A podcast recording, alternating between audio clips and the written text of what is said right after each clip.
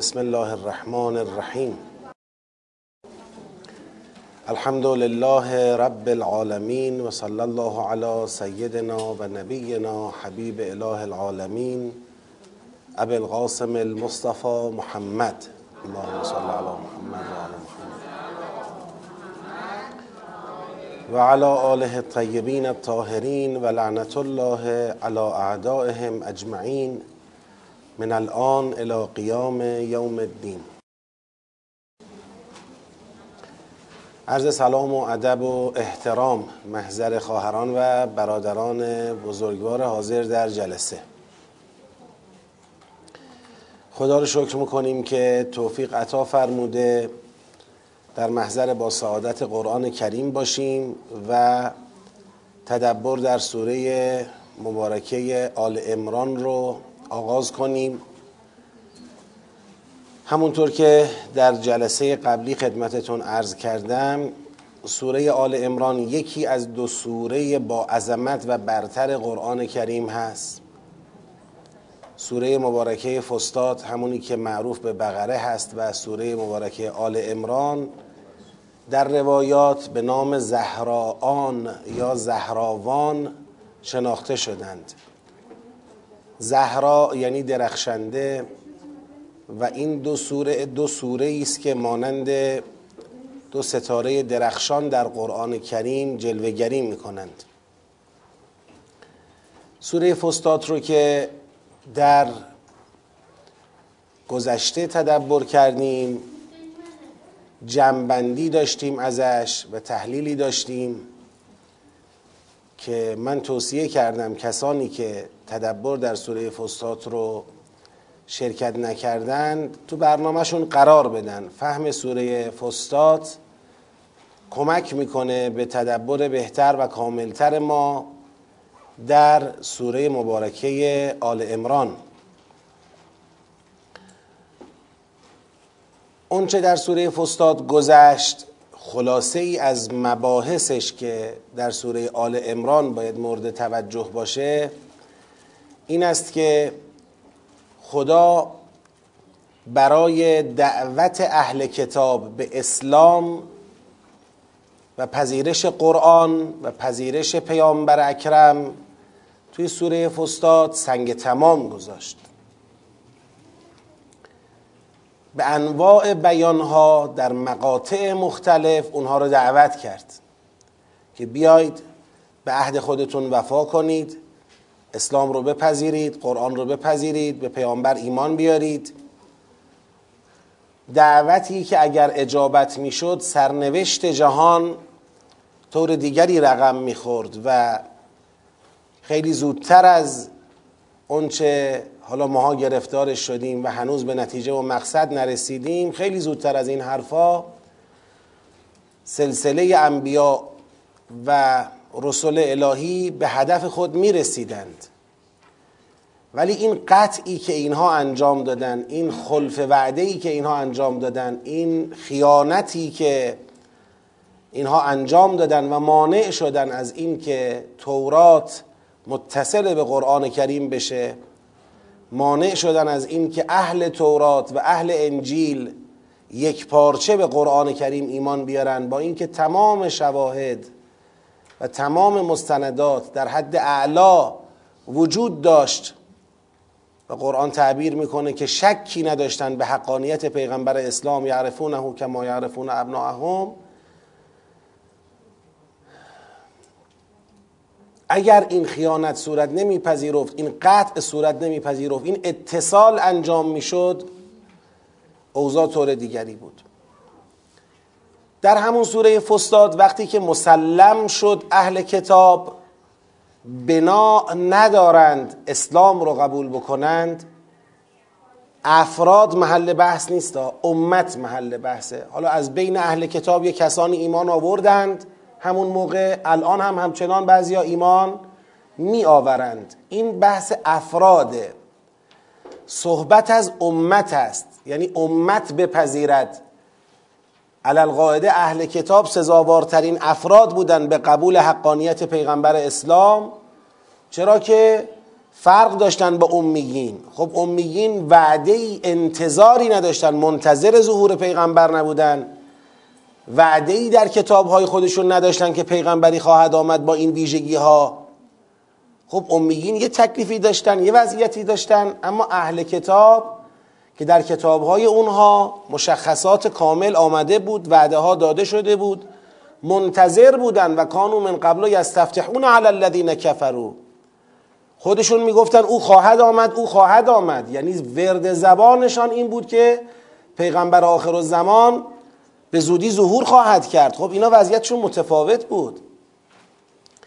وقتی که خدا دید اینا امت اهل کتاب بنی اسرائیل حاضر به قبول حقانیت اسلام نمیشن و دیگه نمیشه منتظر اونها موند اون وقت امت اسلام بدون اینها پایگذاری شد. در حقیقت سوره فستاد سوره پایگذاری امت اسلام است. منتها منهای اهل کتاب جدای از اون خطی که توقع می‌رفت در ادامه اون خط این امت عرض اندام بکنه. ولی جدا شد. قبله هم حتی خدا جدا کرد. خدا راضی شد به اینکه تا مدتی قبله مسلمین با عبادتگاه و نقطه سقل فرهنگ دینی مشرکان یکی بشود که اون موقع که قبله تغییر کرد هنوز کعبه مرکز عبادت مشرکان بود. هنوز در اختیار مسلمین نبود.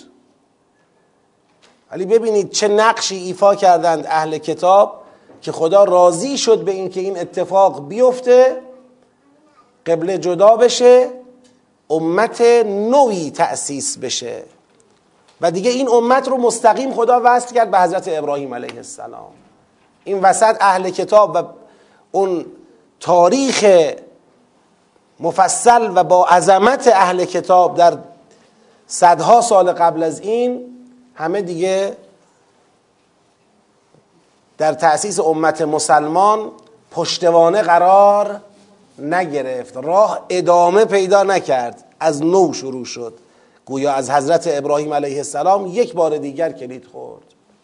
خب با این فهمی که تقریبا داشتیم از سوره فستاد البته من یه اشاره ای کردم سوره فستاد جنبه های متعددی داره. یکی از خطوط معرفتی سوره فستاد این بود حالا ما وارد سوره آل امران شدیم و در سوره آل امران روبرو هستیم با تلاش های سازمان اهل کتاب برای تضعیف ایمان مؤمنان تضعیف پایه های امت اسلامی و برگردوندن مؤمنان از ایمان. گاهی اوقات من تعبیر می‌کنم تهاجم فرهنگی.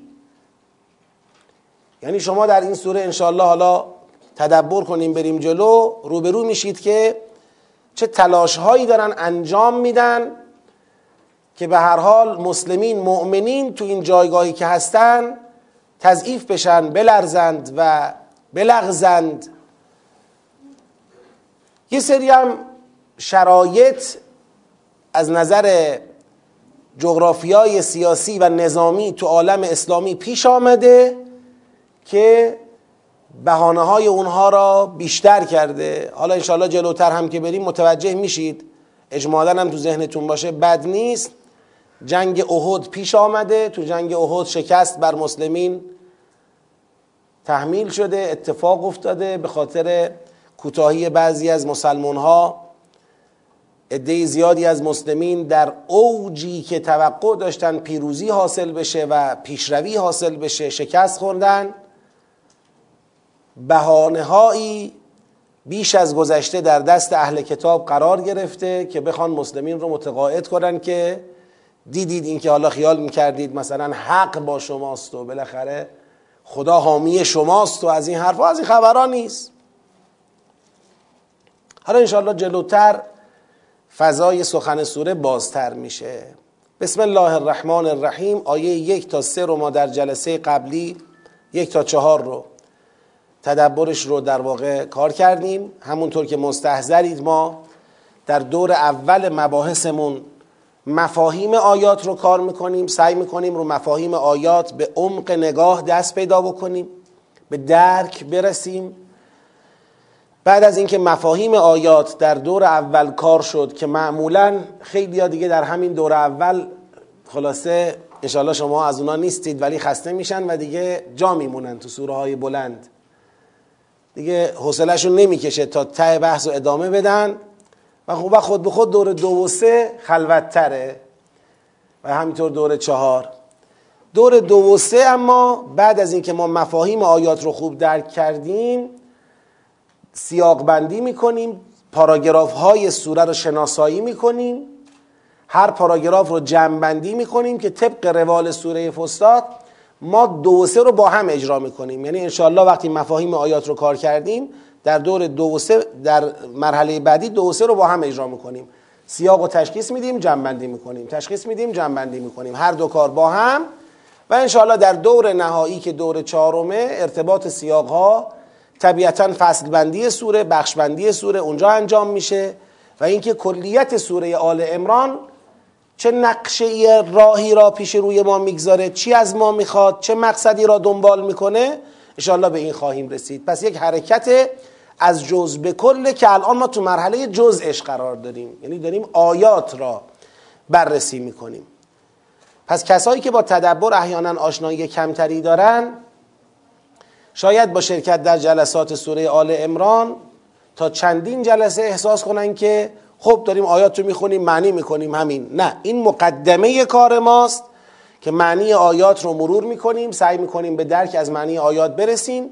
تا بتونیم وارد جنبندی سوره بشیم. کاری که ما در تدبر می‌خوایم انجام بدیم جنبندی سوره است. یعنی سوره به مسابه یک سند یک پارچه منسجم و هدفمند دیده می شود و درک خواهیم کرد که چه مسئله ای از مسائل فکری یا رفتاری یا اخلاقی افراد یا امت مسلمان رو سوره می‌خواد حل بکنه ان الله قرارمون هم که یادتون هست. دیگه حالا نمی‌دونم از هفته گذشته تا الان چه کسانی موفق شدن حداقل یک بار سوره آل امران رو بخونند و چه کسانی موفق شدند مباحث جلسه گذشته رو تو ذهنشون مرور کنند. حالا یا به شکل مباحثه یا مرور خودشون. و چه کسانی موفق شدند برای بحثایی که امروز می‌خوایم داشته باشیم پیش مطالعه بکنن. حالا این هر ستا رو چند نفر تونستن انجام بدن؟ یک هر ستا یعنی یک دور سوره رو خونده باشن مباحث جلسه گذشته رو مطالعه کرده باشن و برای این جلسه پیش مطالعه کرده باشن. چند نفر؟ دست بلند کنید لطفا. یک دو سه چهار پنج شیش هفت هشت نه ده یازده دوازده نفر سیزده نفر چهارده نفر. چی؟ بله. حالا من خواستم ببینم که یا هر سه تا کار رو انجام دادن. چهارده نفر خوبه الحمدلله. چهارده نفر هم خوبه. تو اون روایت میگه اگه دوازده نفر نبودن سنگ میبارید حالا خوب این چهارده نفر هستن ولی معلوم نبود. این همه زحمت هایی که دوستان کشیدن همه میافتاد. چی می‌شد؟ خب. انشالله که خدا موفقتون کنه. حالا کسانی هم که نرسیدن هر سه تا تکلیف رو انجام بدن یه بخشش رو انجام دادن از اونا ما متشکریم. ولی سعی کنید انشالله هر سه تا تکلیف انجام بشه. ببین اگر واقعا سوره آل امران کسی می‌خواد یاد بگیره چاره ای جز این نیست. این تکلیف ها برای به زحمت انداختن شما نیست. سوره آل امران یلفکنه. اینطوری بهتون بگم. حالا درسته در حد سوره فستاد نیست. از سوره فستاد یه رتبه رحمش بیشتره به ما. ولی یلفکنه دیگه. خلاصه اینطوریه. باید زحمت براش بکشی تا بتونی به درک از این سوره برسی. یه بار یه سوره ای رو شما می‌خوای کار کنی کلش سه خطه. یه بار یه سوره ای رو می‌خوای کار کنی که حجم گسترده ای از آیات قرآن رو به خودش اختصاص داده یک مبحث بسیار پیچیده و راهبردی رو مورد بررسی قرار داده. خب خیلی باید برای زحمت کشید. بنده اگر مثلا بخوام ادعا کنم کسی سوره آل امران رو بفهمه. این معادل سه چهار سال متمرکز علوم قرآنی و تفسیر خوندنه گذاف نگفتم حالا ولو که این یه سال طول بکشه یه سال و نیم طول بکشه. اما معادل سه چهار سال علوم قرآنی و تفسیر خوندن کار داره. باید زحمت بکشید. اونایی که الان سوره مبارکه فستاتو بلدن اونایی که بلدن از نظر من حداقل دکترای علوم قرآنی تفسیر رو دارن. حداقل. کفشه. اونایی که بلد شده باشن. سوره فستاد چی میگه؟ دکترا چیه؟ هیچی نیست در مقابلش. با سوره فستاد پیغمبر اکرم فرمانده ارشد انتخاب کرده. آقا کی فستاد بلده؟ کی سوره بقره رو بلده؟ من بلدم. شما؟ باشه. شما فرمانده کل این لشکر همه بزرگان امت اسلام زیر نظر شما.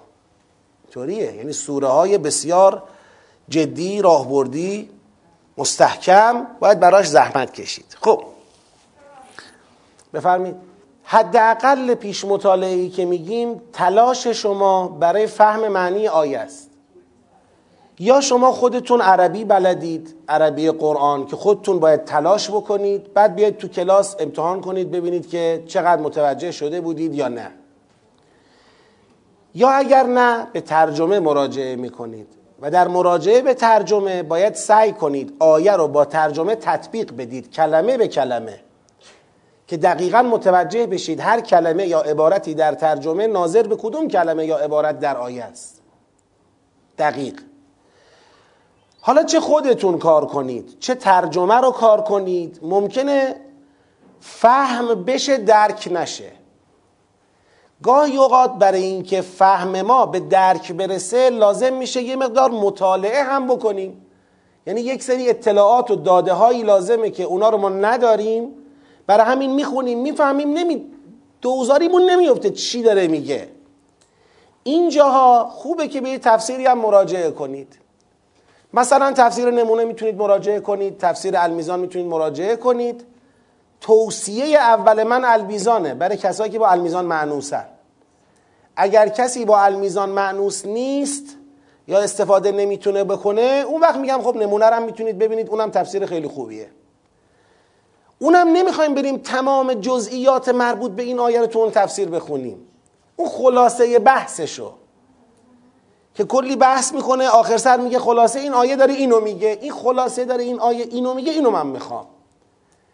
جزئیات و ظرائف و تمام کلمات رو یک یکی بررسی کردن و اینا مقصود ما نیست. و از اینها نه فقط توصیه نمی کنیم نهی می کنیم. چرا؟ چون به لحاظ نظم مطالعاتی شما قبل از اینکه به درک کلی برسید اگر ذهنتون رو ببرید تو جزئیات ذهن شما دچار پراکندگی و آشفتگی مطالب میشه. و به جمعبندی رسیدن خیلی براتون سخت خواهد شد. نباید خیلی تو کوچه پس کوچه ها رفت. راه اصلی آیه چی داره میگه؟ اینو می‌خوایم. انشالله بعد از اینکه تدبر کلی حاصل شد بله میشه اون وقت رفت سراغ تفاسیر یا منابع بالاخره دقیق تر دیگر. جزئیاتش هم می‌تونه آدم بره مطالعه بکنه. بسیار عالی. اینم که دیگه از همه بزرگوارانی که مجاهدانه کمک می‌کنن تا این مطالعه مباحثه به شکل منظم و منضبط اتفاق بیفته تشکر می‌کنم. فرصت خیلی خوبیه. برای کسایی که تجربه های اولشونه فرصت خیلی خوبیه. حتی اونایی که با تجربه هستن اونا هم براشون فرصت مناسبی است که با عضویت تو این گروه ها برنامه بگیرن به برنامه عمل بکنن و به راحتی بتونن پیش بیان انشالله خب. الف لام میم. الله لا اله الا هو الحي القيوم نزل عليك الكتاب بالحق مصدقا لما بين يديه وانزل التوراة والانجيل من قبل هدى للناس وانزل الفرقان ان الذين كفروا بآيات الله لهم عذاب شدید والله عزیز ذو انتقام. در جلسه گذشته این چهار آیه بررسی شده. نکته هایی که لازمه یادآوری کنم این بود که مصدقا لما بین یدیه رو ما توضیح دادیم. گفتیم وقتی خدا میفرماید ما کتاب را مصدقا لما بین یدیه نازل کردیم معناش این نیست که بله قرآن آمده میگه آ تورات راست میگه همین کلی. قرآن آمده میگه بله انجیل هرچی گفته راست گفته. خب این که قرآن بیاد یک بیان کلی بگه تورات هرچی گفته راست گفته انجیل هرچی گفته راست گفته این چه دردی رو دوا می‌کنه؟ چه مشکلی رو حل می‌کنه؟ اینکه قرآن مصدق تورات است قرآن مصدق انجیل است بدین معناست که در تورات در انجیل وعده هایی داده شده بود مشخصاتی از پیغمبر آخر الزمان و از قرآن کریم آمده بود که وقتی قرآن آمد معلوم شد که همه اون وعده ها چه بوده؟ چه بوده؟ راست بوده درست بوده یعنی صدق تورات وقتی ثابت شد که چی آمد؟ قرآن آمد صدق تورات در وعده ای که داده بود به آمدن پیغمبر آخر الزمان وقتی ثابت شد که قرآن آمد صدق احادیثی که می‌گوید امام زمان روزی ظهور خواهد کرد صدق این احادیث وقتی ثابت خواهد شد که امام زمان علیه السلام با همون مشخصات چه کنند؟ ظهور کنند. اون روز خواهیم گفت بله صدق الله وعده. اون روز خواهیم گفت اون وعده ای که خدا گفته بود پیغمبر خدا فرموده بود همه الان راست در اومد. هازا ما وعدنا الله و رسوله و صدق الله و رسوله. اون روز خواهیم گفت این همون وعده است. و راست گفت خدا و راست گفت پیغمبر. نه اینکه ما قبلش فکر می‌کردیم راست نگفتن اما قبلش هنوز ثابت نشده بود محقق نشده بود. خب روزی که حضرت میان اون موقع حضرت میگن منم اونی که مصدق هستم احادیث پدرم را مصدق هستم آیات قرآن را منم که آمدم ثابت کنم هو الذی ارسل رسوله بالهدا و دین الحق لیظهره علی الدین کلهی درست بود. منم که آمدم ثابت کنم لقد ارسلنا رسلنا بالبینات و انزلنا معهم الکتاب و المیزان لیقوم الناس بالقسط. درست بود. منم که آمدم ثابت کنم که ان الارض یرثها عبادی الصالحون درست بود. منم که آمدم سا اینا همه درست در میاد. این میشه مصدق قرآن حضرت اون روز.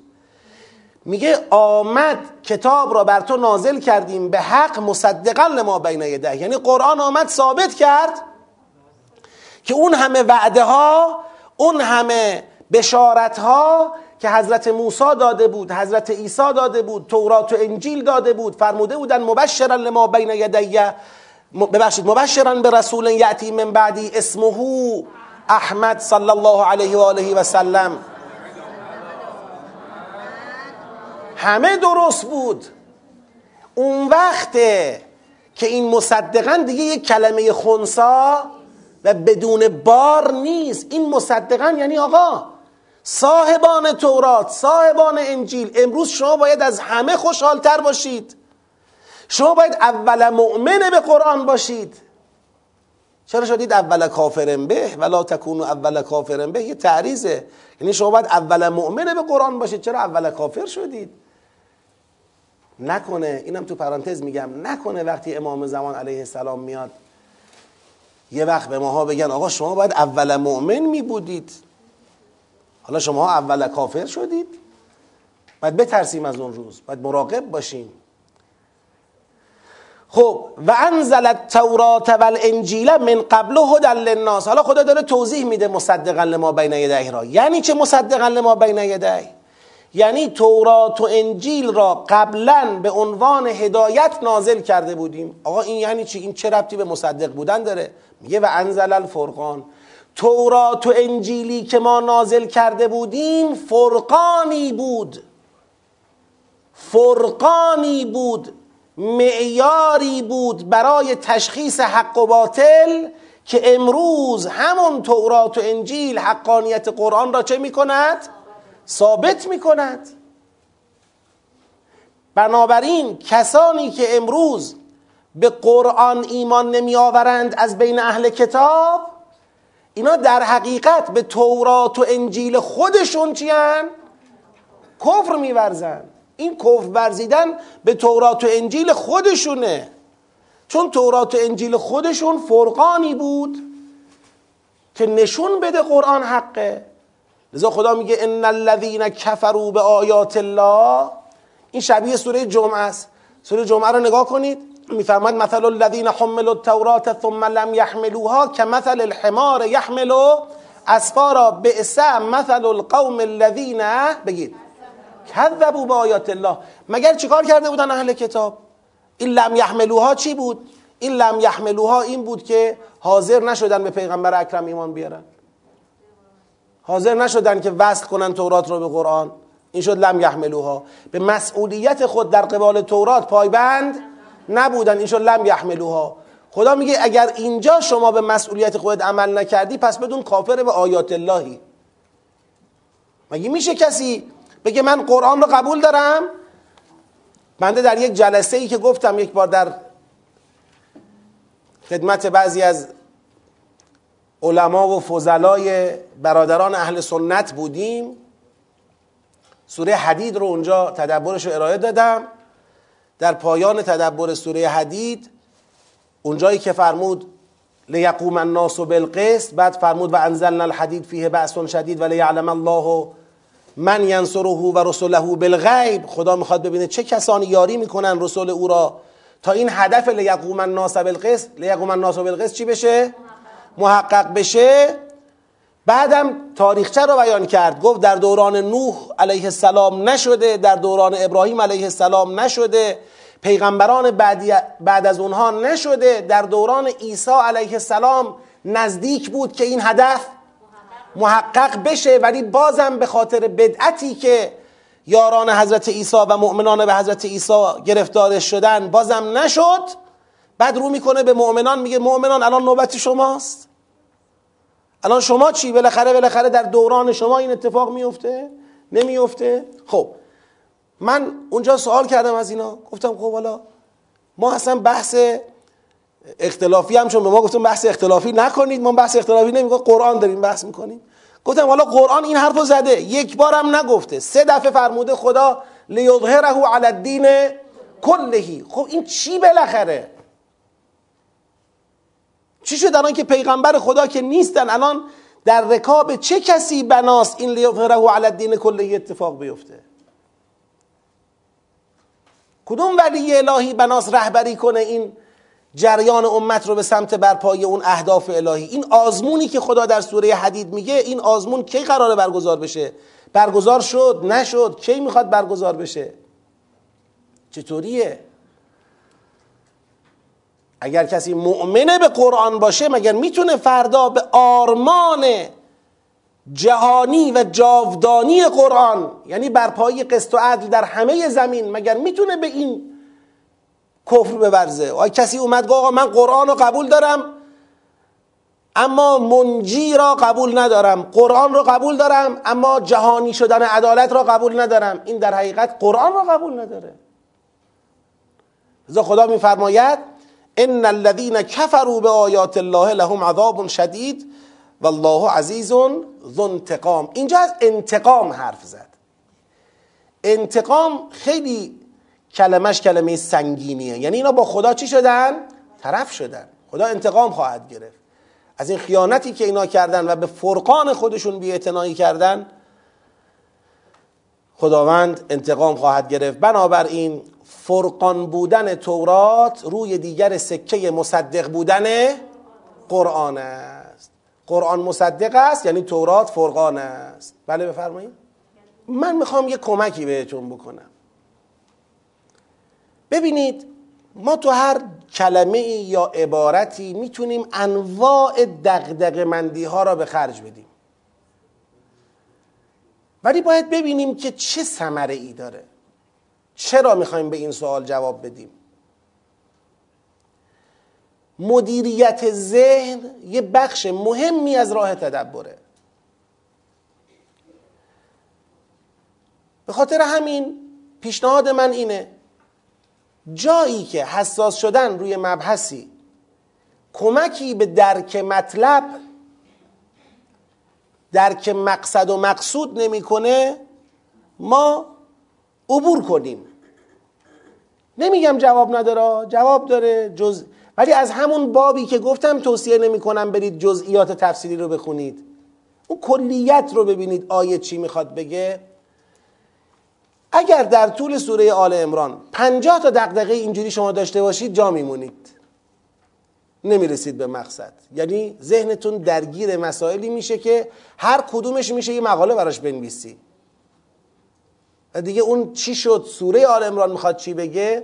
این اتفاق نمیفته به طور کلی اما جواب اینه که عذاب شدید هر جای قرآن میاد مقصود عذاب اخرویه. اگر بخواد عذاب دنیوی باشه احتیاج به قرینه مشخصی داره که اون قرینه مشخص نشون بده اینجا مراد عذاب دنیوی است. و الا هم نبودن اون قرینه هم کلمه شدید هر دوتاش ذهن رو می‌بره به اینکه بله اینجا عذاب چی منظوره؟ اخروی منظوره. البته اگر خدا گفت عذاب اخروی یعنی منافات داره با اینکه عذاب دنیوی هم باشد؟ نه. خیلی حالا از اینجا شروع بحثه ان الله لا یخفا علیه شیء فی الارض ولا فی السماء خدا مخفی نیست بر او چیزی در زمین و نه در آسمان. هیچی بر او مخفی نیست. خب چرا این حرف را زد؟ ببینید مفهوم روشنه. ما در تدبر به دو سوال جواب میدیم تو بررسی مفاهیم. یک سوال اینه که چه گفت؟ یک سوال اینه که چرا گفت؟ این چرا گفت سوال مهمیه که باید پرسیده بشه. چرا گفت الان ان الله لا یخفا؟ کی پیشنهادی داره؟ کی پیشنهاد داره؟ شما فقط دست بلند کنید. شما دیگه کی پیشنهاد داره؟ بفرمایید شما.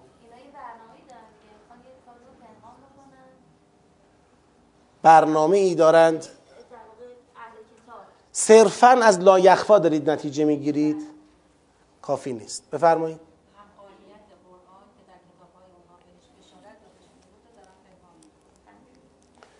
حقانیت قرآن رو پنهان می‌کنن ولی بر خدا مخفی نیست.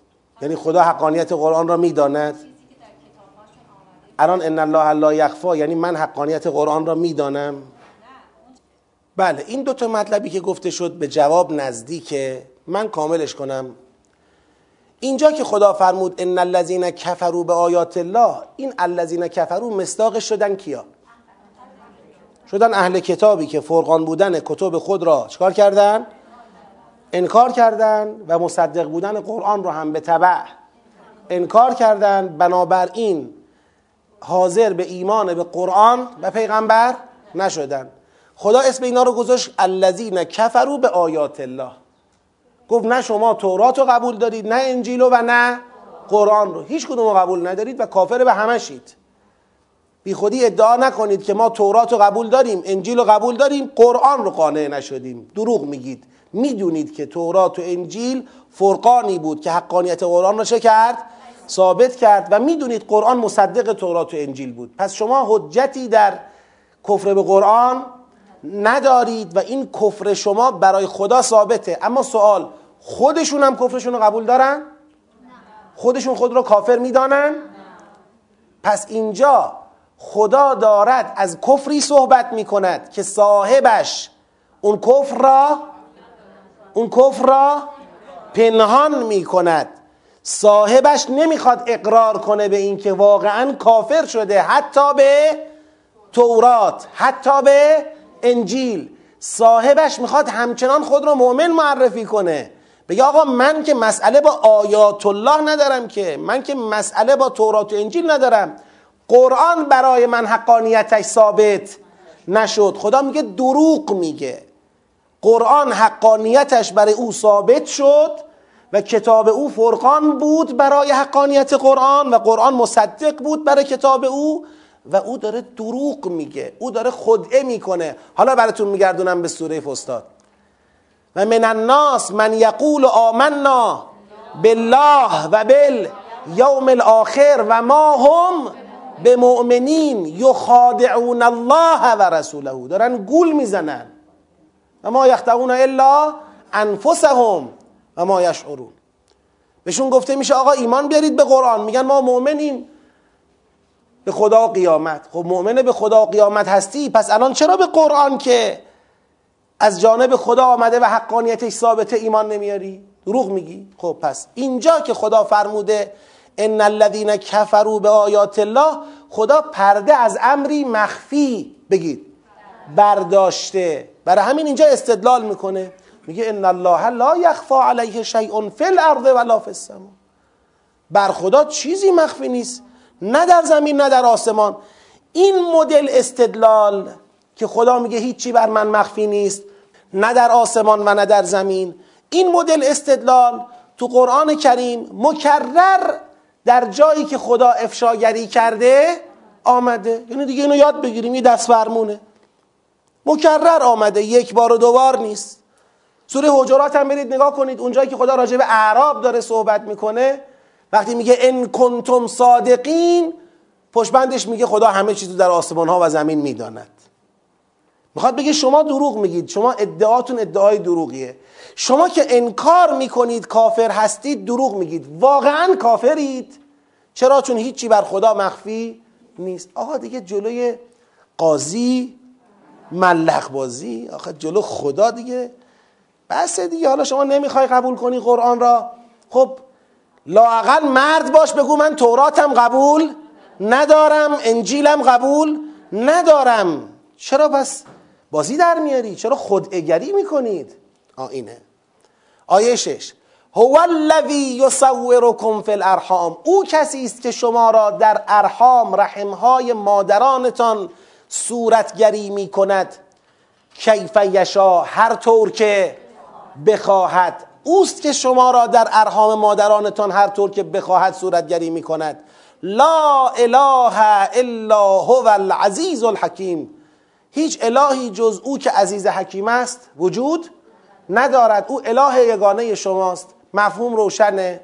یه نفر دست بلند کنه بگه اینو چرا گفت؟ بفرمایید. کاملا درسته. این آیه مکمل آیه پنجه. آیه پنج که گفت ان الله لا یخفا علیه شیء فی الارض ولا فی السما خدا هیچی بر او مخفی نیست. حالا می‌خواد برای اثبات اینکه چیزی بر خدا مخفی نیست اشاره کند به نقشی که خدا نسبت به شما ایفا می‌کند. کجا؟ در رحم مادرانتان. میگه شما تو رحم مادرانتان خودتون از خودتون بیخبرید. مادر از شما و چگونه صورتگری شدن شما بیخبره پدر بیخبره. چه کسی داره اونجا بچه را صورتگری می‌کنه؟ چه کسی داره او را اونجا به وجود میاره و شکل و شمایل به او میده؟ او. حالا او نمی‌داند. بازم عین همین محتوا و نزدیک به همین مضمون بارها تو همین مقام تو قرآن به کار رفته. مثلا سوره سوره نجم مثلا. اونجایی که میگه فلا تزکو انفسکم. اون تعبیر کی حفظه بخونه از انتم اجنتون فی بطون امهاتکم. اونجایی که خدا می‌خواد بگه آقا دیگه برای ما جانماز آب نکشید. شما جنین بودی تو شکم مادرت. من از تو مطلع بودم. حالا اومدی بیرون می‌خوای اون فسق خودت را کفر خودت را جلو من پنهان کنی؟ بابا خجالت داره دیگه. جلو من که نکه اینه. اینکه خدا صاف میره میگه بله هو الذی یصورکم فی الارحام. کیف یشا؟ می‌خواد بگه بابا شما در شکم مادرت بودی؟ من داشتم صورتگریت می‌کردم. من از تو آگاه بودم تو از خودت نه. الان دیگه برای من ادعا نکن که من مؤمنم کافر نیستم. من بهتر می‌دونم یا تو؟ خب حالا به این نکته دقت بکنیم. آقا همین که خدا اینجا فرموده بود ان الذین کفرو حرف زده بود. یه بار اومد این حرف رو با ان الله لا یخفا اثبات کرد استدلال کرد محکم کرد. یه بار دیگه هم اومد همین ان الله لا یخفا رو با هو الذی یصورکم فی الارحام محکمش کرد که آقا من خودم همه کارم دیگه. من شما رو صورتگری کردم الان ادعا برای من نکنید. اینکه دو تا بیان آورد تا یک حرف را اثبات بکند که اینا کافرند فلسفهش چیه؟ یه نفر دست بلند کنه. فلسفهش چیه که دو تا بیان آورد تا ثابت کند؟ بفرمید یعنی اون اثبات کفر اون اثبات کفری که برای این اهل کتاب می‌خواد انجام بشه این خرج داره. چرا؟ چون ظاهر ادعای اینها خیلی خیلی بزرگه به نحوی ادعا می‌کنن و باورپذیری داره ادعاشون که خدا برای اینکه به مخاطب بگه بابا اینا کافرند. اینا هیچ آیه از آیات خدا را قبول ندارند. خدا برای این باید خرج کار رو زیاد کنه. شنیدید میگن موشک یا مثلا نمی‌دونم بالاخره این مهماتی که می‌خوان شلیک کنن یه خرجی داره. این خرج اون سوختشه که اینو حرکت میده. تا چقدر شما بخوای حرکت بدی باید خرجش بیشتر باشه. اون خرجی که اینو حرکت میده است. در واقع خدا می‌خواد با این دوتا آیه برد و نفوذ اثبات کفر کافران اهل کتاب را چه کنه؟ زیاد بکنه. یعنی بدانید هیچ جوره کوتاه نمیام. من که خوب خوب هیچی بر من مخفی نمیماند. نه در آسمان نه در زمین و نه در آسمان. من که شما را در ارهام هر طور بخواهم صورتگری می‌کنم من هستم که می‌گویم اینها کافرند. اینهایی که الان قرآن را دیدند تورات خود را هم دیده بودند و حاضر به ایمان به قرآن نشدند کافرند. هم به قرآن هم به تورات هم به انجیل. پس بدونید شما با کی طرفید. ائمه الکفرند بله در اهل کتاب هستن کسانی که بیخبرن. نمی‌دونن در کتابهای خودشون چه میگذرد. و منهم امیون بگید. لا یعلمون الکتاب الا امانیه و انهم الا یظنون. یه عده بیخبر هم هستن. بیخبرها رو ما الان کاری باهاشون نداریم. اما اونایی که با خبرند مطلعند اسناد در اختیارشون بود و یا هست ولی حاضر به ایمان نشدند و یا نمی‌شوند. اینا ائمه الکفرند اینا خوب می‌دونن دارن چه کار می‌کنن. خب هو الذی انزل علیک الکتاب منه آیات محکمات هن ام الکتاب.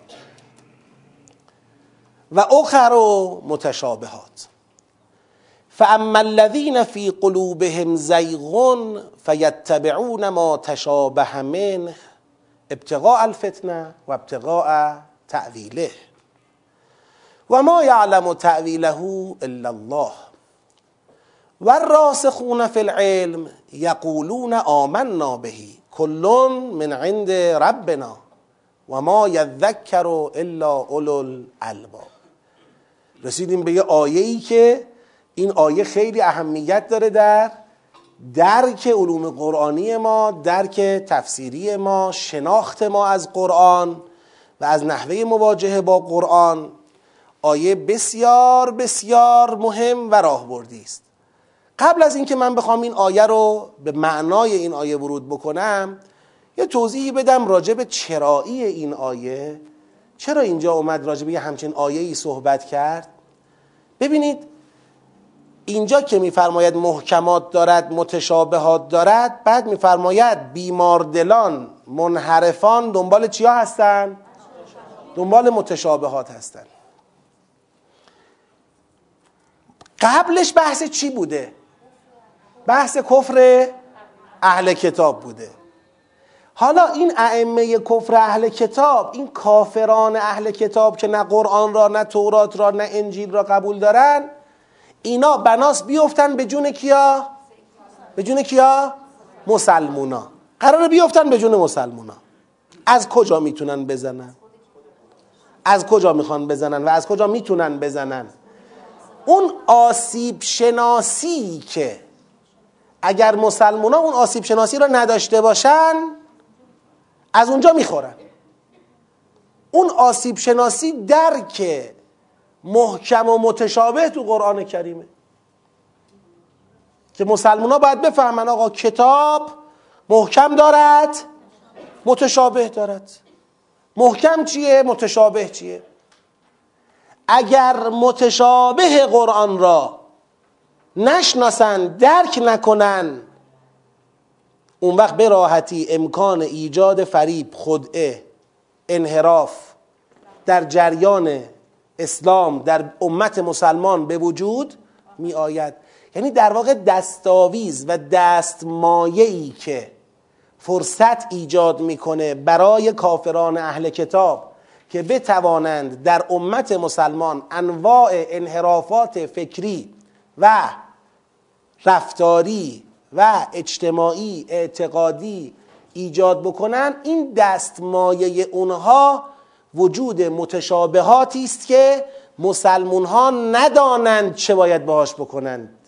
نفهمند چه برخوردی باید با اون داشته باشند.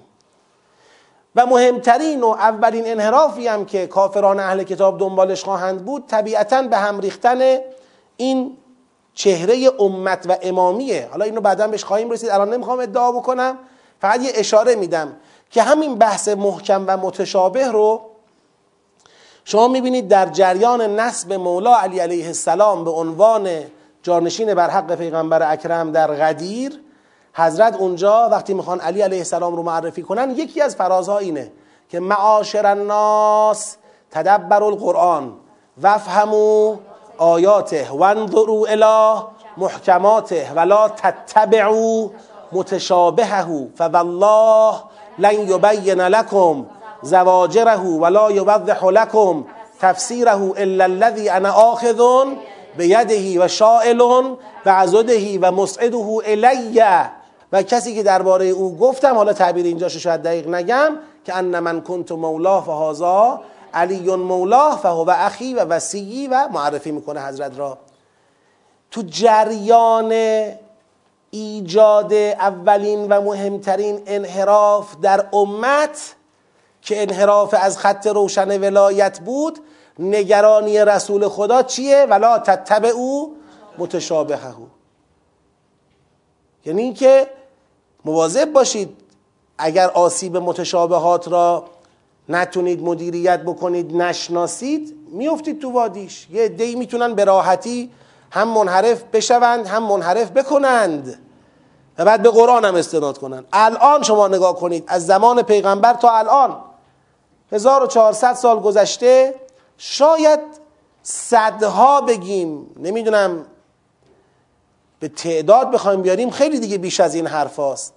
صدها فرقه صدها مذهب صدها نگاه خانش قرائت از قرآن به وجود آمده. یک قرآن است. با صدها خانش و صدها مکتب و مذهب و فرقه که اینا رو وقتی با هم می‌خوای مقایسهشون بکنی بنا به تعبیر علامه طباطبایی رحمت الله علیه ببینی در بین اینها کسانی پیدا میشن که این قائل است این میگه قرآن و قائل است به کفر این گروه این گروه هم میگه قرآن و قائل است به کفر این گروه. این میگه قرآن و او را محدور و دم می‌داند. او هم میگه قرآن و اینو محدور و دم می‌داند. علامه طباطبایی میگه جز در ظاهر کلمه لا اله الا الله محمد رسول الله صلی الله علیه وسلم جز در ظاهر این دوتا کلمه بین بعضی از این مذاهب و فرق اشتراک دیگری نیست. این میگه قرآن معتقده که یک گناه کنی جهنمی خواهی شد اون میگه قرآن معتقده که هر قدرم گناه کنی جهنم نخواهی رفت. کدومشه؟ این میگه قرآن و معتقده که با رفتن پیغمبر کار انبیا تمام شد و کلا دیگه باید رو دموکراسی جلو بریم. اون میگه قرآن میگه پیغمبر جانشین داره. این میگه قرآن یک طور اون میگه این میگه قرآن جبر اون میگه قرآن اختیار محض. این میگه قرآن شفاعت داریم اون میگه قرآن شفاعت شرکه. اعتقادی رفتاری اجتماعی فرهنگی هر جور بگی اختلاف افکنی. خب چه چیزی اینو ایجاد می‌کنه؟ این آیه مهم راهبردی در این موقعیت در سوره مبارکه آل امران بعد از اینکه خدا پرده برداشت از وجود یک جریانی که به رغم مصدق بودن قرآن و فرقان بودن کتابهای خود به قرآن ایمان نیاوردند این آیه خیلی تعیین کننده است. لذا به این آیه ما اهمیت ویژه‌ای باید بدیم در مقام فهم تا ان الله بتونیم در درک بهتر سوره مبارکه آل امران ازش استفاده کنیم. یک صلوات بفرستید.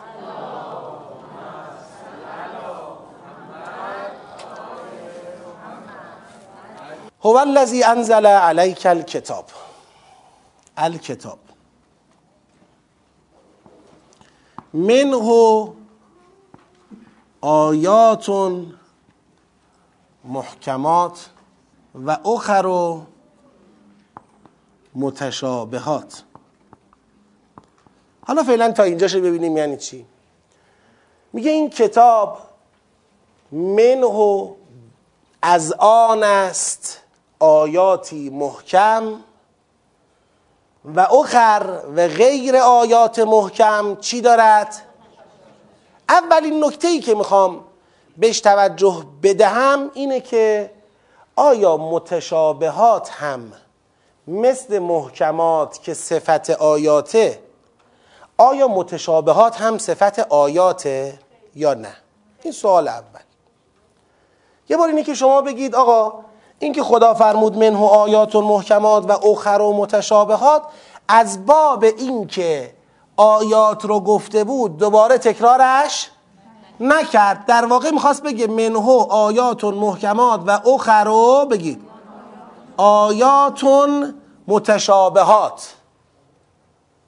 که اگر این نگاه رو پیدا کردی گفتی آیات محکمات و اخر و آیات متشابهات اون وقت میای میگه آقا پس قرآن کریم یه کتابی است یه تعداد آیه دارد.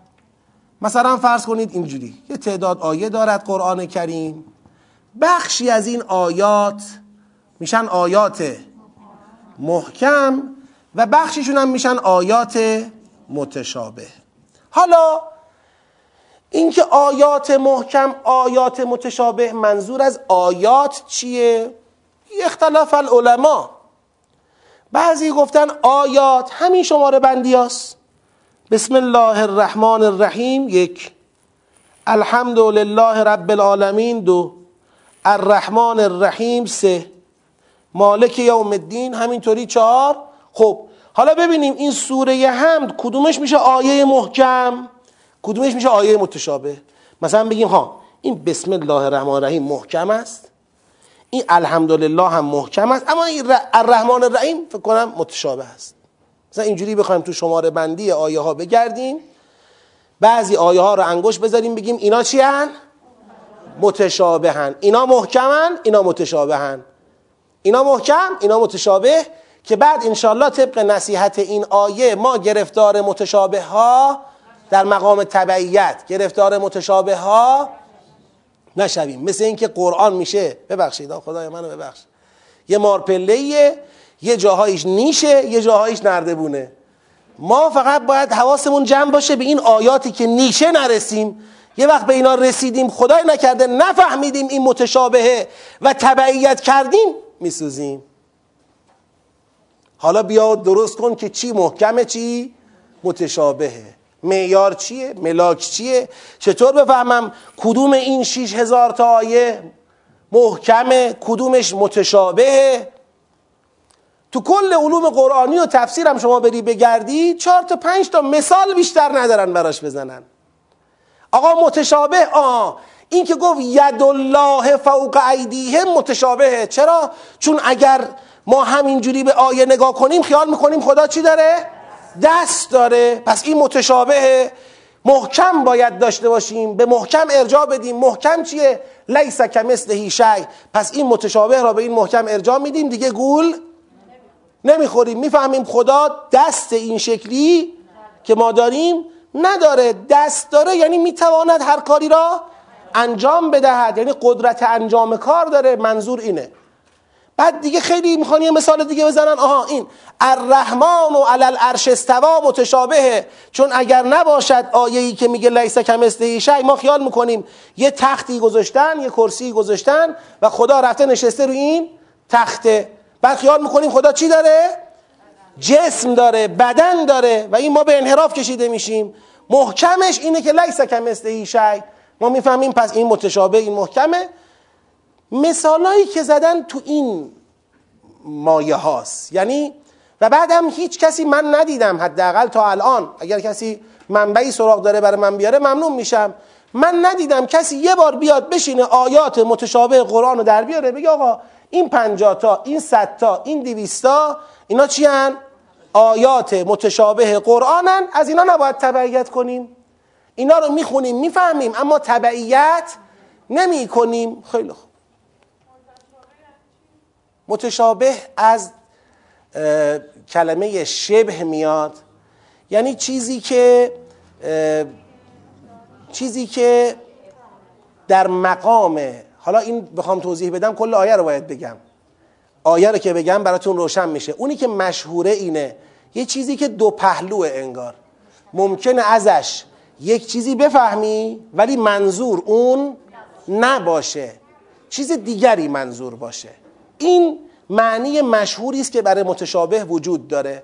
از اون کلمه ای که میگه مثلا ید الله فوق ایدیه ممکنه شما خیال, خیال کنی خدا یه دستی داره مثلا اوورده بالای دستا. میگه این فهم غلطه. ما اینو نگفتیم. منظور ما این نبود. منظور ما این بود. یه چیزی که دو پهلو سه پهلو چند پهلو چند وجهی میشه ازش برداشت داشت.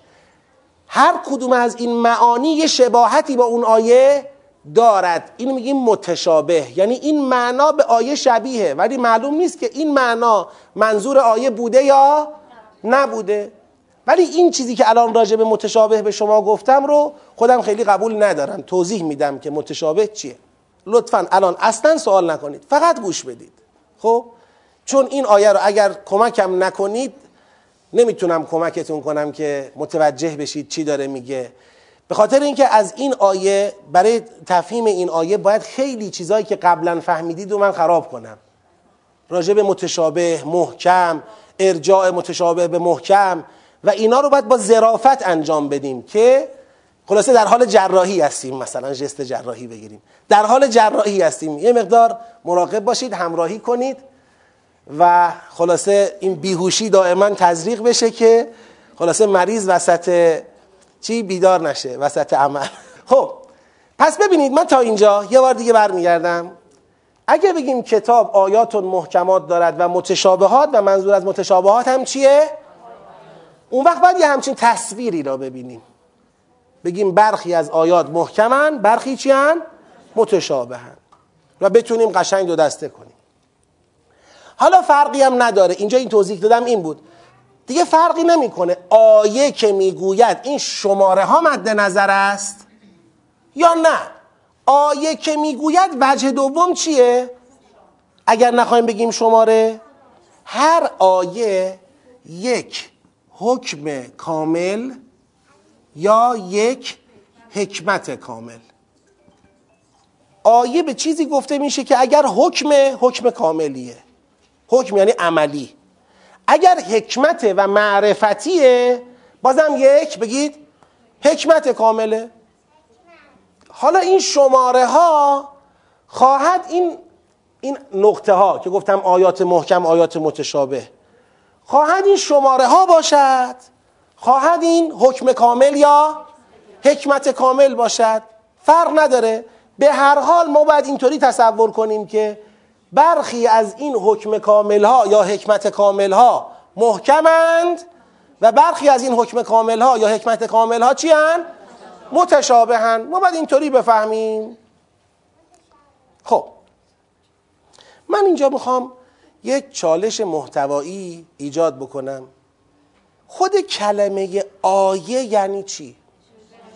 نشانه. یعنی علامت. نشانه. چیزی که دلالت می‌کند آیه دلالت دارد. دلالت یعنی راهنمایی. نشانه بودن یعنی نشون دادن. دلالت می‌کند بر زل آیه. آیه دلالت می‌کند بر زل آیه. یعنی اگر اینجا یه آینه باشه شما تو آینه تصویر یک کسی را ببینید اون تصویر چیه؟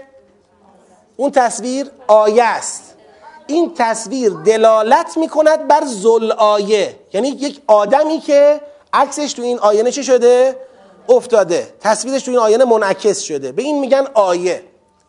یه چیزی اگر نشان دهنده نباشد آیه اصلا نیست. خب.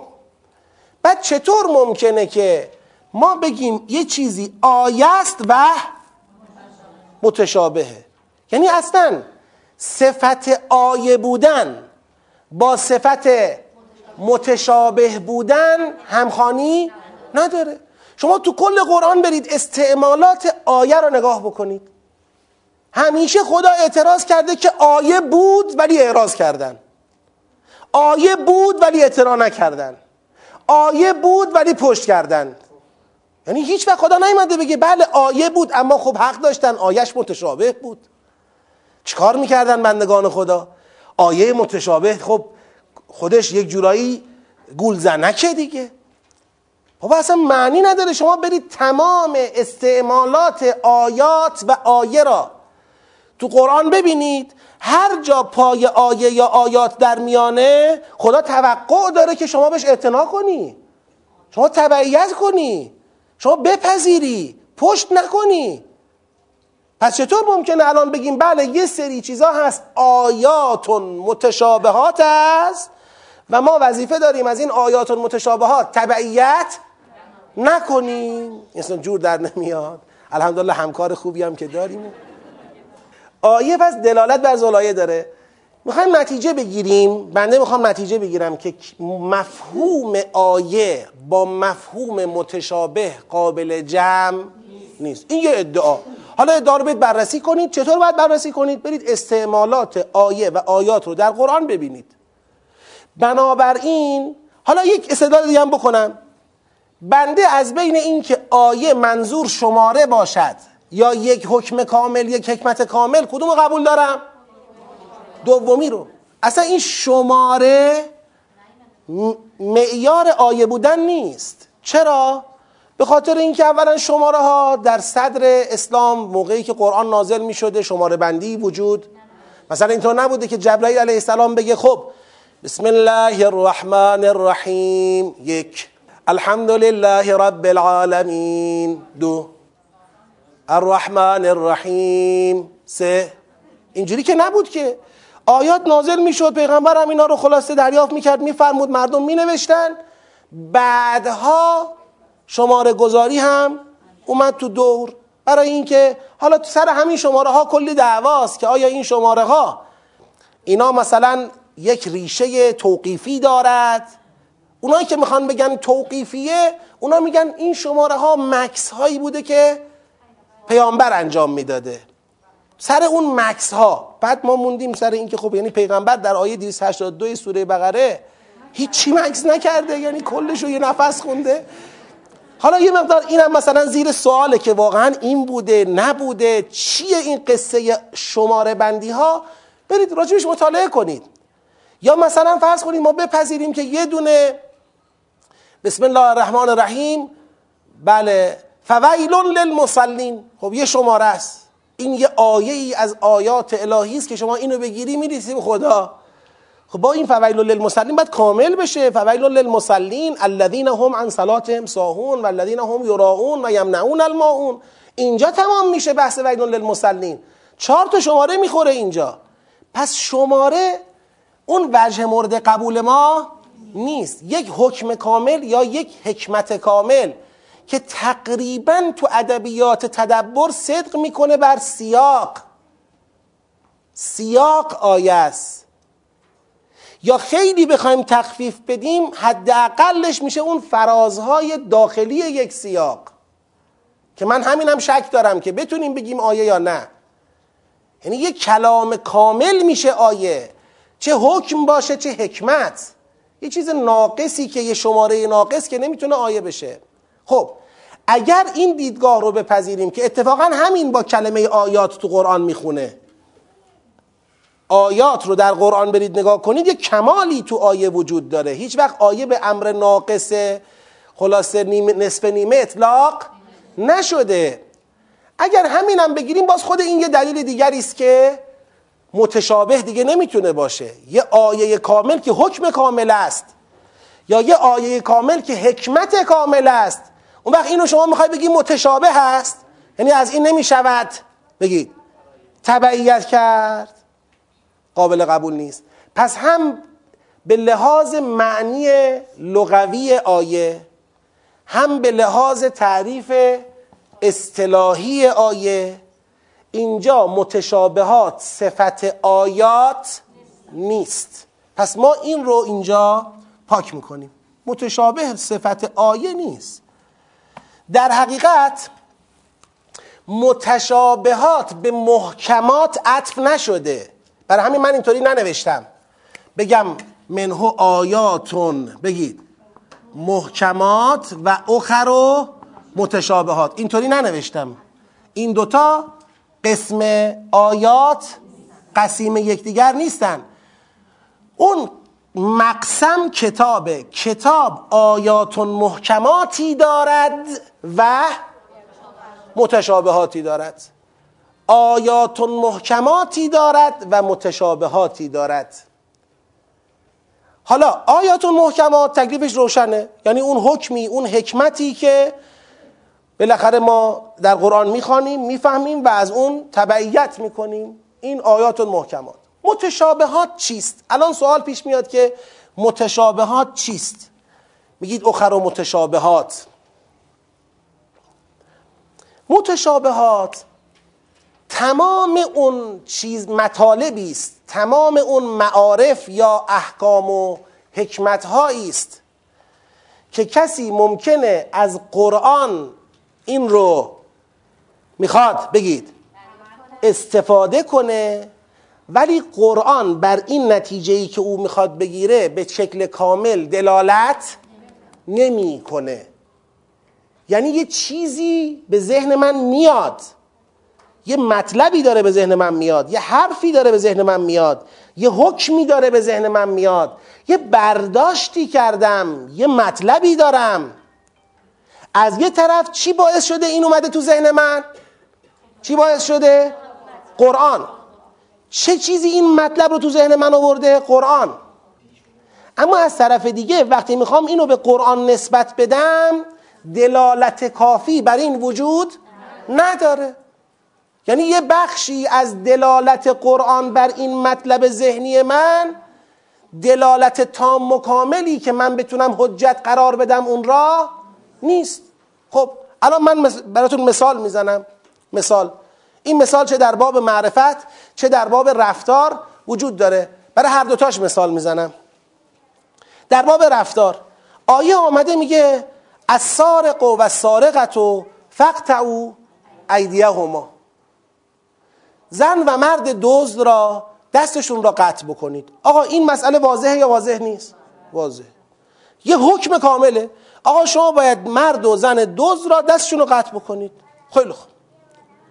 یه نفر اینو خونده نتیجه گرفته که الان پس من به عنوان یه کسی که مخاطب قرآنم باید دست زن و مرد دوز را قطع بکنم. مغازه دارم هستم.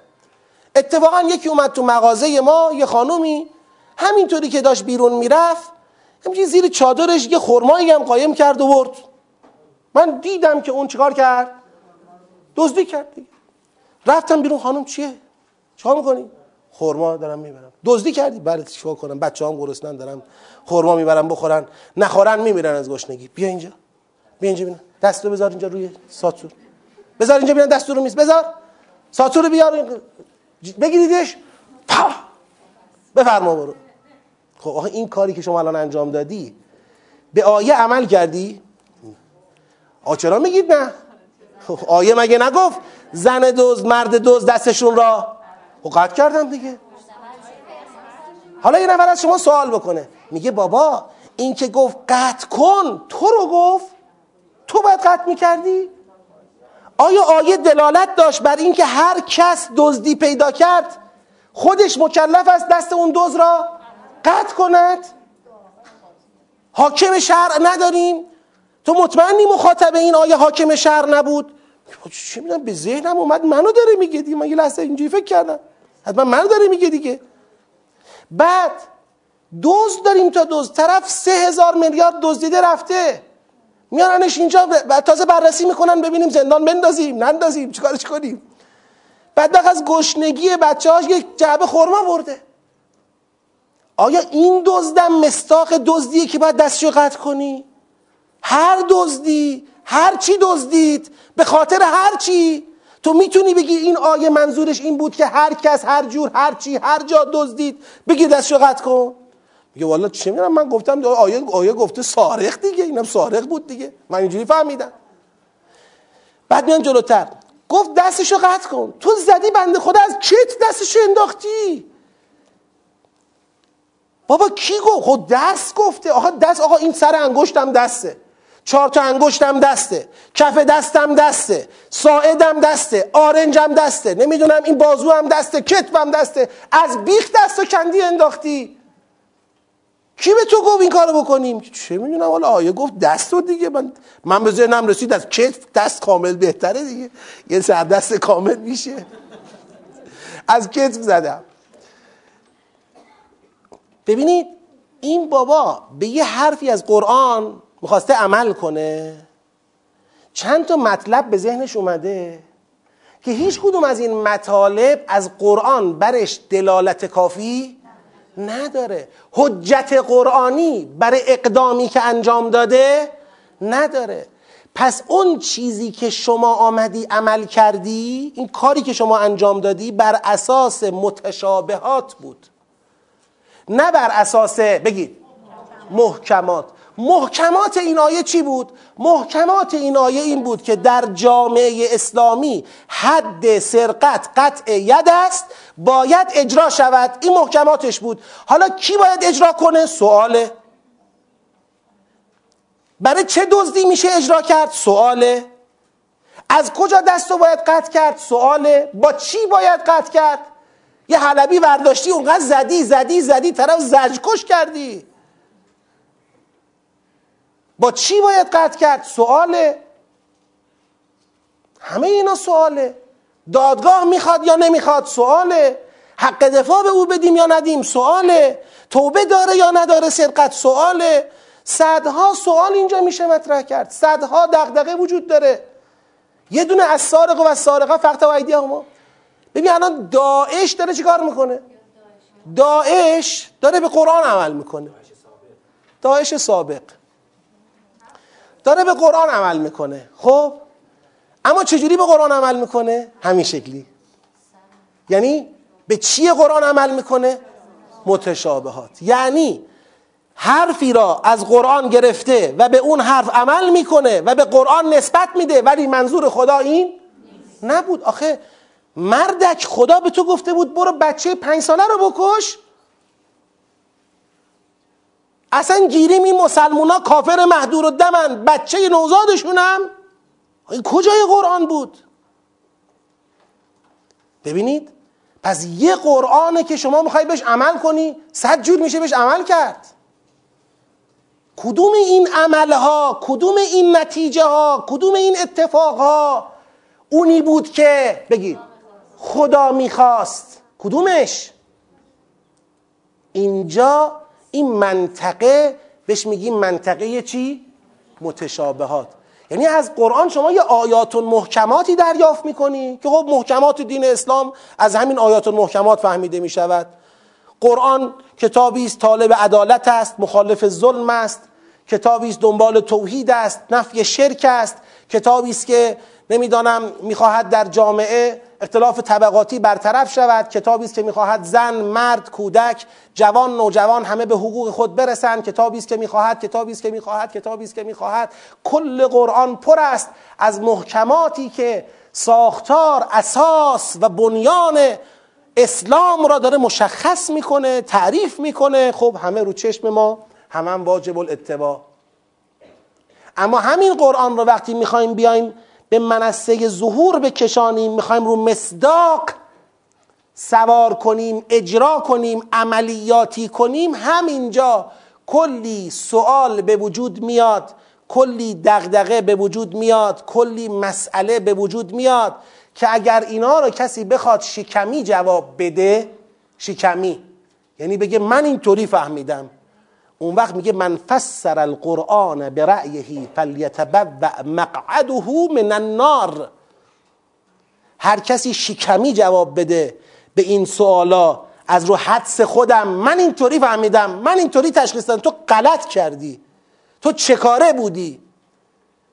سر پیاز بودی ته پیاز بودی تو باطن قرآن میفهمیدی مجوز الهی داشتی تو چی داشتی؟ چه چیز فهم تو را حجت کرد؟ چه چیز تشخیص تو را حجت کرد که برداشتی این جنایت رو مرتکب شدی؟ مثلا میگم جنایت. حالا نگو همش لازم نیست جنایت باشه که. تو امور غیر جنایی هم تصور داره. کی به تو گفت این منظور؟ اینجا میشه متشابهات. پیغمبر فرمود چی؟ ولا تتبعوا متشابهه. فوالله. اینجا ما مرجع می‌خوایم. منبع می‌خوایم. از کی بپرسیم؟ علی. فوالله. لن یبین لکم زواجره ولا یوضح لکم تفسیره الا الذی انا آخذ بیده. این مرد بعد من تبیین می‌کنه. این مرد بعد من تفسیر می‌کنه. این میگه بتون و فرزندان او. فرزندان معصوم او. چرا؟ چون اینا دسترسی دارن به سرچشمه. اینا می‌دونن که این سوالا جوابش چیه. همینجا بذارید تا تنور داغه. این نونو بچسبانیم. یه نفر میگه خب خدا از همون اول یه کاری می‌کرد تو قرآن همه این جزئیات هم بود که دیگه همچین مشکلی هم پیش نیاد. دو تا فلسفه من می‌فهمم که این اتفاق نیفتاده. فلسفه اول این که اصلا ممکن نیست. چرا؟ چون جزئیات در طول زمان و در مکانهای مختلف در حال تغییرند. جزئیات همواره تغییر می‌کنن. آیا اون زمانی که حکم قطع دست سارق مطرح می‌شد اصلا امکان اختلاس بانکی وجود داشت؟ اصلا بانک وجود داشت؟ حالا اون موقع گفتن دزدی که از دیوار بالا میره رو مثلا بگیر دستشو قطع بکن. خب الان این از دیوار بالا نمیره اما حسابای مردم رو خالی می‌کنه میره. خب این چیه تکلیفش؟ زمان داره جلو میره مستاقهای جدید پیدا میشه تطور و تکامل پیدا میشه صورتها عوض میشه ماهیتها عوض میشه. پس بنابراین نمی‌شود همه جزئیات رو توی قانون اساسی آورد. این قانون اساسیه. نمیشه. ثانیا اصلا گیری می‌شد آورد. آیا قانون اساسی به صرف قانون بودن؟ ما یه قانون اساسی کامل بنویسیم به هر ایرانی که یه دونه بدیم. دیگه بعد حکومت رو جمع کنیم. میشه؟ مجری نمی‌خواد. یه حاکمیتی که مجری باشد لازم نداره. قطعا لازم داره. لذا امام صادق علیه السلام فرمود کسی تو متشابهات حتی به جواب چی برسه؟ جواب درست. یعنی یه سوالی به ذهنش اومد از خودش جواب داد جوابش هم اتفاقا چی بود؟ درست بود. قبول نیست. قبول نیست. از او پذیرفته نخواهد بود. فردای قیامت خدا قبول نمی‌کنه از او. میگه جواب درست بود اما قرار نبود تو جواب بدی. اینجا اصلا فلسفه این که قرآن متشابه دارد یکیش اینه که همه بیاید سراغ علی. و فرزندان او که امامت اونها مانع فرقه بشه. حضرت زهرا چی فرمود در خطبه فدکیه؟ امامت ما را خدا چی قرار داد؟ مانع فرقه. جلوگیری از تفرق. هر کی بخواد به یه روشی به یه سبکی راه خودشو بره که نمیشه که. یه محوری می‌خواد یه رهبری الهی می‌خواد. خب پرانتز بسته برگردیم.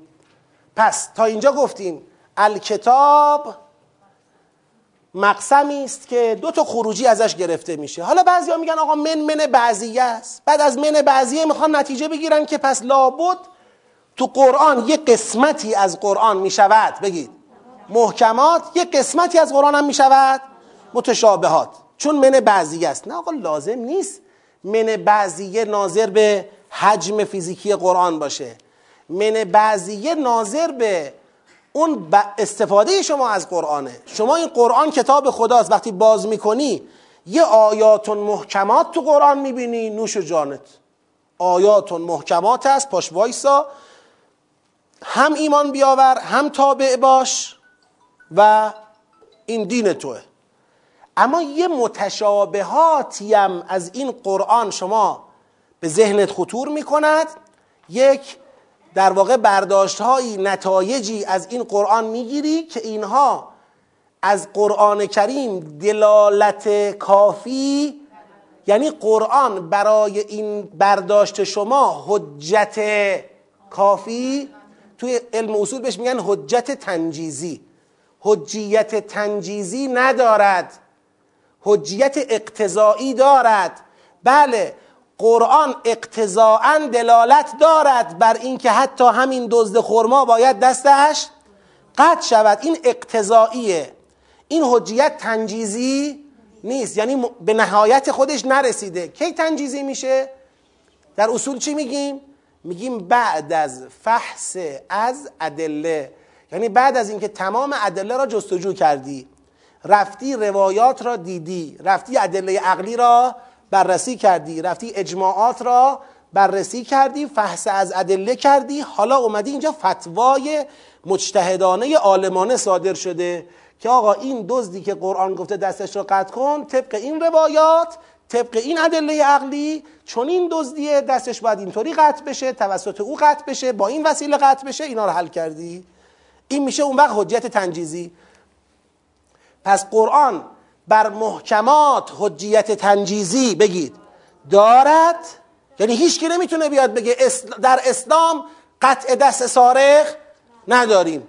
هیچ کی نمی‌تونه بیاد بگه در اسلام نماز نداریم. قرآن حجیت تنجیزی دارد که قطع دست سارق تو اسلام داریم. حکم سرقت قطع دست است. این حجیت تنجیزی قرآن بر اصل این حکم. اما بر متشابهات حجیت تنجیزی ندارد. یعنی شما نمی‌تونی بدون فحص از ادله بدون جستجو از ادله دیگر تو قرآن کریم تو روایات تو عقل بدون اینکه این مسیر عالمان طی شده باشد کسی نمی‌تونه به یه متشابه در واقع عملی بکنه تبعیت از متشابه بکنه. این مطلب که مثالش رو در حوزه رفتار زدم تو حوزه فکرم هست. تو حوزه فکر. الان مثلا فرض کنید یک آیه تو قرآن داریم. این آیه در حوزه توحید یه حرفی زده. حالا من مثال توحیدی می‌زنم مثال معادی داره مثال نبوتی داره مثال قرآنی داره فرق نمی‌کنه. مثلا اومده گفته الحمد لله رب العالمین. الف لامو میگیم الف لام چیه؟ الف لام استغراقه یا جنسه. یعنی جنس حمد یا کل حمد. حمد یعنی تشکر بر رفتار زیبای اختیاری. تمام حمد متعلق به کیه؟ الله رب العالمین. حالا من یه برداشتی تو ذهنم میاد. اون برداشت اینه که پس تشکر کردن آدم ها از یکدیگر شرکه. من میام به شما میگم دست شما درد نکنه. خیلی زحمت کشیدید خیلی لطف کردید آقایی کردید مهربونی کردید متشکرم. پس ان جبران کنیم. یکی میاد میگه آقا این همه ستایش و سپاس و تشکر از یه آدم خب الحمدو مگه نگفتی لله؟ بگید. رب العالمین. گفتی هم مال خداست دیگه. خب الان چرا دو مرتبه از این آدم اینقدر تشکر کردی؟ یه برداشته. اقتضای الحمدلله رب العالمین این هست اتفاقا. که شما از غیر خدا نباید تشکر کنی. اما آیا دلالت تنجیزی بر این داره؟ آیا اومده گفته که از غیر خدا نباید تشکر کنی؟ همچین حرفی زد به شما؟ نه بابا من به ذهنم یه همچین معنایی اومد. خب این معنا رو باید بری فحص از ادله کنی. بری ببینی آیا مفسر الحمدلله رب العالمین پیغمبر اکرم که خودش اول الموحدینه او به شما چطور یاد داد؟ یاد داد تشکر نکنید؟ یا گفت من لم یشکر مخلوق لم یشکر خالق؟ او چی به شما گفت؟ او اومد به شما گفت تشکر از بندگان خدا طریقی است برای تشکر از خدا. یا آمد به شما گفت تشکر از بندگان خدا مزاحم تشکر از خداست. چی به شما گفت؟ طریقه. خب پس ببینید همین جای متشابه بود. پس اصلا لازم نیست برای متشابه با یه ذره بین بگردیم تو قرآن ببینیم آه متشابه پیداش کردم بیاید بگیرید متشابه این اینجوری لازم نیست. از همه جای قرآن شما می‌تونی متشابه برداشت کنی. از اول قرآن تا آخر قرآن. هر دعایی هر آیه‌ای. از همه جای قرآن میشه چیزایی فهمید که قرآن دلالت تنجیزی حجیت تنجیزی برای او نداره. نمیشه بهش عمل کرد. حتما باید چیکار کنی؟ بری از صحابش بگو. بپرسی. صحابش کیه؟ امامان اهل بیت علیهم السلام. پیغمبر اکرمه. بری از اونا سوال کنی بعد عمل کنی. همه جای قرآن تو فکر تو عمل. و تمام قرآن هم آیات محکماته. همه جای قرآن هم هر جای آیه تمام میشه بدون این آیه محکمه. یعنی حرف خودش رو داره چی می‌زنه؟ محکم شفاف داره بیان می‌کنه. لذا قرآن کتابی است که خطوط اندیشه خطوط اخلاق خطوط رفتار را در حوزه فردی خانوادگی و اجتماعی به شکل محکمی طراحی کرده. این میشه منه آیاتون محکمات منه آیاتون محکمات یعنی قرآن قانون اساسی است. همین قرآن قانون اساسی همین قرآن آیات محکمات اگر بناست تبعیت از اون بشود که بناست تبعیت بشود اگر بناست در حوزه فکر تحقق لباس تحقق بپوشد اگر بناست در سطح جامعه لباس تحقق بپوشد مصداق پیدا کند کلی سوال و ابهام به وجود میاد تو برداشت های ما. آیا اینی که خدا گفته اینه اینه اینه؟ نمی‌دونیم. کلی اینجا مسئله هست. و اینا میشن متشابهات. کسی حق ندارد از هر چه که به ذهنش رسید به عنوان اینکه من از قرآن این رو فهمیدم چه کار کند؟ تبعیت کند. حق ندارد. باید بره سوال کنه. اگر تبعیت کنه چیکار کرده؟ تفسیر قرآن کرده. ولی به رأی. میره تو جهنم. با همین قرآن میره تو جهنم. ولا یزید الظالمین الا خسارا. اما اگر بره از صاحبش سوال کنه این که گفتم با همین قرآن نه که قرآنم میره ها یعنی به وسیله همین قرآن اما اگر بره از صاحبش سوال کنه از امام معصوم سوال کنه امام معصوم تفسیر می‌کنه براش ولی نه به رأی بلکه به چی؟ به خود قرآن امام معصوم تفسیر می‌کند قرآن را قرآن نازل را به قرآن چی؟ بر اساس کدوم قرآن؟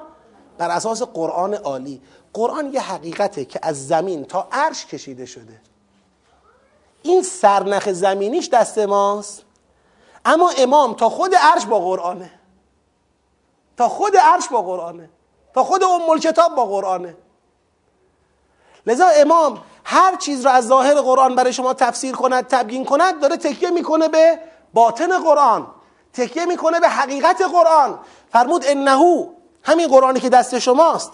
فی کتاب بگید مکنون لا یمسه الا متحرون اون کتاب مکنون اون حقیقت غیبی را جز متحرون دسترسی ندارن. متحرون کیا هستن؟ انما یرید الله لیذهب عنکم الرجس. و یطهرکم. متحرون این هستن. پس قرآن قرآن را می‌خواهیم که خطوط را بگیریم. امام را می‌خواهیم که تفسیر بشه و بتونیم به قرآن لباس تحقق بپوشونیم. چه در لایه فکر چه در عمل چه در اخلاق چه در زندگی فردی چه خانوادگی چه اجتماعی بتونیم لباس عمل بپوشونیم. این هر دو با هم برای نجاته. یکی بگه من امام رو دارم قرآن می‌خوام چیکار کنم؟ مثل این که من تفسیر رو دارم متن رو می‌خوام چیکار کنم؟ تفسیر رو متن سوار میشه عزیز من. اونی که متن رو نداره امامم گم می‌کنه. اونی که متن رو نداره علی را با انسانهایی که هیچ ربطی به علی ندارن قاطی می‌کنه. کلاه گشاد سرش میره. اونی که متن رو نداره گیر می‌کنه که حسین راست میگه یا عبیدالله. خاک بر سرت کنن که حسین راست میگه یا عبیدالله. خاک بر سرت کنن. حسین راست میگه یا یزید. نه امامش رو می‌شناسه. نه چطور پیروی کردن از امامش رو بلده. شما هم قرآن رو می‌خوای هم امام رو می‌خوای. هیچ کدوم جایگزین دیگری نکن. این آیه آمده بعد از اون جریان کافران اهل کتاب یه سند داره میده میگه بابا ببینید این کافران اهل کتاب بزنن از متشابهات می‌زنن ها. از تو خودتون با قرآن خودتون داعش می‌سازن می‌ذارن جلوتون. یعنی آ این شمایید. از تو خودتون با قرآن خودتون نمی‌دونم طالبان رو درست می‌کنن می‌ذارن کف دستتون. اون یکی رو درست می‌کنن میدن به شما. خشن یا غیر خشن. الگوهای لایک الگوهای بیدین الگوهای لاوبالیگری رو درست می‌کنن. میگن اسلام اینه که در ترکیه داره اجرا میشه. اسلام اینه که در مالزی داره اجرا میشه. اسلام اینه که در کجا و کجا داره اجرا میشه. میشه تحویل خودتون میدن. وهابیت رو درست می‌کنن تحویل خودتون میدن. بهایت رو درست می‌کنن تحویل خودتون میدن. اینه دیگه. اینو باید مراقب باشید. درک کنید. دلالت بر دو قسم است. اقتضایی تنجیزی. اقتضایی دلالت اولیه است. حجیت اقتضایی دارد. یعنی من می‌تونم بگم قرآن مقتضی چون این حکمی هست. بله. تنجیزی یعنی نهایی شده منجز شد یعنی نهایی شد. دلالت نهاییه. تو متشابهات قرآن داره بر یک معنایی دلالت می‌کنه به شکل اقتضایی. اقتضا دارد به این که من با استناد به آیه از سارق و سارقه دست این خانم دزد را قطع کنم. اقتضا دارد. که داره برای بچه هاش یه چیزی می‌بره. اقتضاشو دارد. اما منجز است؟ نه. منجز بودن یعنی چی؟ یعنی باید بری. این رو به عنوان متشابه این مستاق را به عنوان متشابه باید بری عرضه کنی تفسیرش را بخواهی. بگی آیا اون آیه دلالت می‌کند بر اینکه تو این مستاق قطع دست اتفاق بیفته یا نمی کند میری بررسی می‌کنی میگه نه آقا هر دزدی مراد نبود. این نوع دزدی ها هر کسی قرار نیست این کارو بکنه. دادگاه می‌خواد شما می‌تونی به شکایت کنی. دستو از هر جا نمیشه قطع کرد. چهار تا انگشت میشه زد. با هر چیزی نمیشه زد. باید تیز باشه که سریعا او زج نکشه. و و. خب؟ وقتی منجز شد قطعی شد نهایی شد میشه دلالت تنجیزی؟ یعنی شما از قرآن اونچه می‌فهمی و قرآن برش دلالت کامل دارد این تنجیزیه. اینا چی محکماتن. اینا راهبردهان. ما در ادبیات تدبر بهش میگیم راهبردهای دینی. بهش میگیم خط مشی. از قرآن خط مشی در میاد. خط مشی فکری خط مشی اخلاقی خط مشی رفتاری. عمل آین نامه ای از قرآن در نمیاد. شما تا سراغ فحص از ادله نری تا سراغ امام معصوم نری سوال نکنی که منظور از این چیه؟ نمی‌تونی به هیچ کدوم از حرفهای قرآن لباس عمل بپوشونی. همینجا که قرآن میگه انفاق کن. خب انفاق می‌خوایم بکنیم. انفاق رو کی میاد؟ آین نامه بهش میده. واجب و حرام و مستحب و مکروه و مباهش رو مشخص می‌کنه اهل بیت. قرآن میگه نماز بخون. کی میاد آین نامه بهش میده؟ اهل بیت. خمس بده کی میاد آین نامه میده؟ اهل بیت. زکات بده کی میاد آین نامه بده؟ حالا یه نفری بیاد قرآن رو دست بگیره بگه من خودم آین نامه میدم. اینجاست که اهل بیت میگن مادرت بزاد بنشینه. غلط کردی تو آین نامه میدی. تو چی می‌دونی آخه از قرآن؟ بابا تو یه ظاهری از قرآن دستت گرفتی می‌خوای آین نامه براش بدی. کجای کاری؟ این میشه متشابه گرایی. این میشه تفسیر به رأی.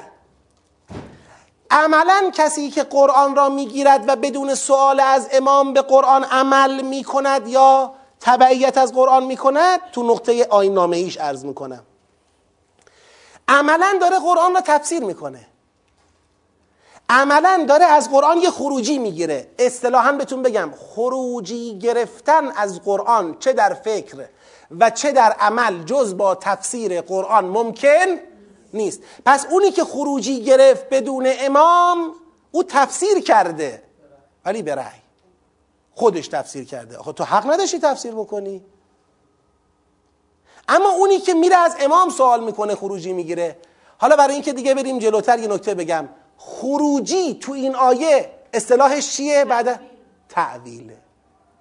میگه اما الذين في قلوبهم زيغ فيتبعون ما تشابه منه ابتغاء الفتنه و ابتغاء. یعنی می‌خواد فتنه جویانه خروجی بگیره. مریضه. مرض داره می‌خواد خروجی بگیره. می‌خواد از قرآن به قرآن یه جوری عمل بکنه که همه بگن ببخشید اه اینم قرآنه. اینم اسلامه. این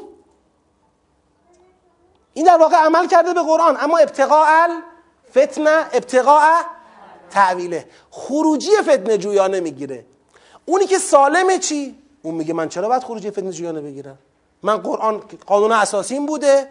برای خروجی گرفتن باید برم سراغ امام. کلاس بعد از قرآن کلاس امامه.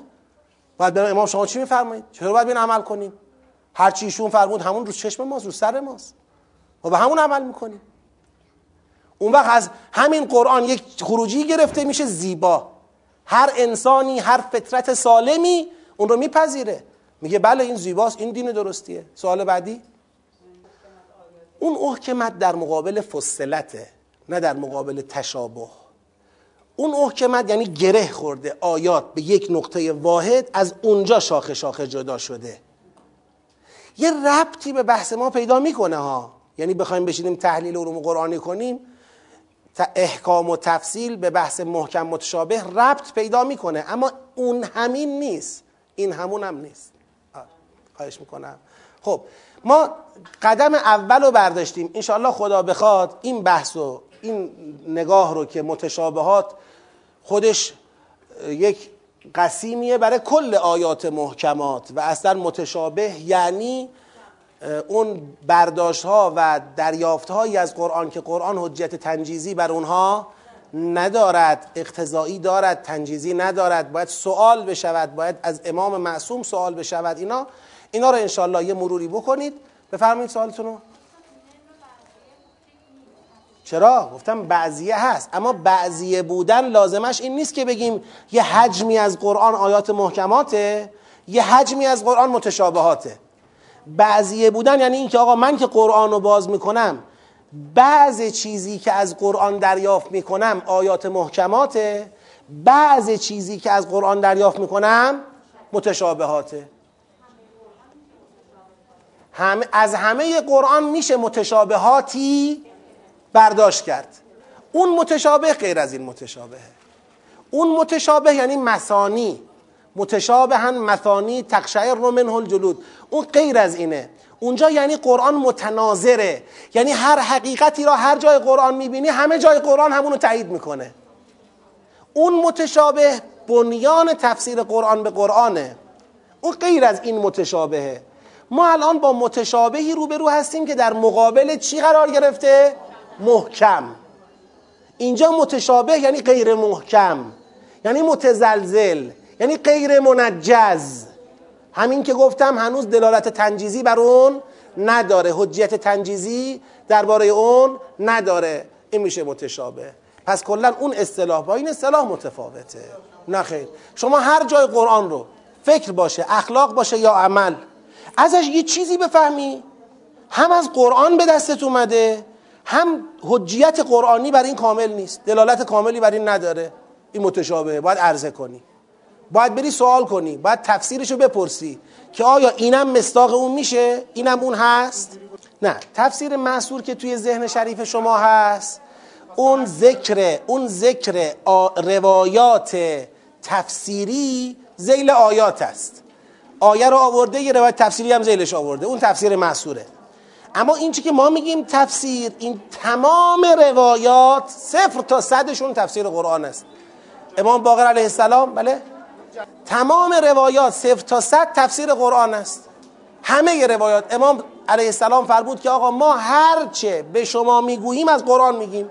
از ما سوال کنید ما بهتون نشون میدیم کجای قرآنه. بله غیر از فهمه ها ببینید من مطالبی که گفتم بعد یه بار دیگه شما گوش بدید. احساس می‌کنم وسط بحث رسیدید. درسته؟ آه حالا اگر لطف کنید یه بار دیگه عرایز منو گوش بدید تا جلسه آینده جا میفته نه خیر.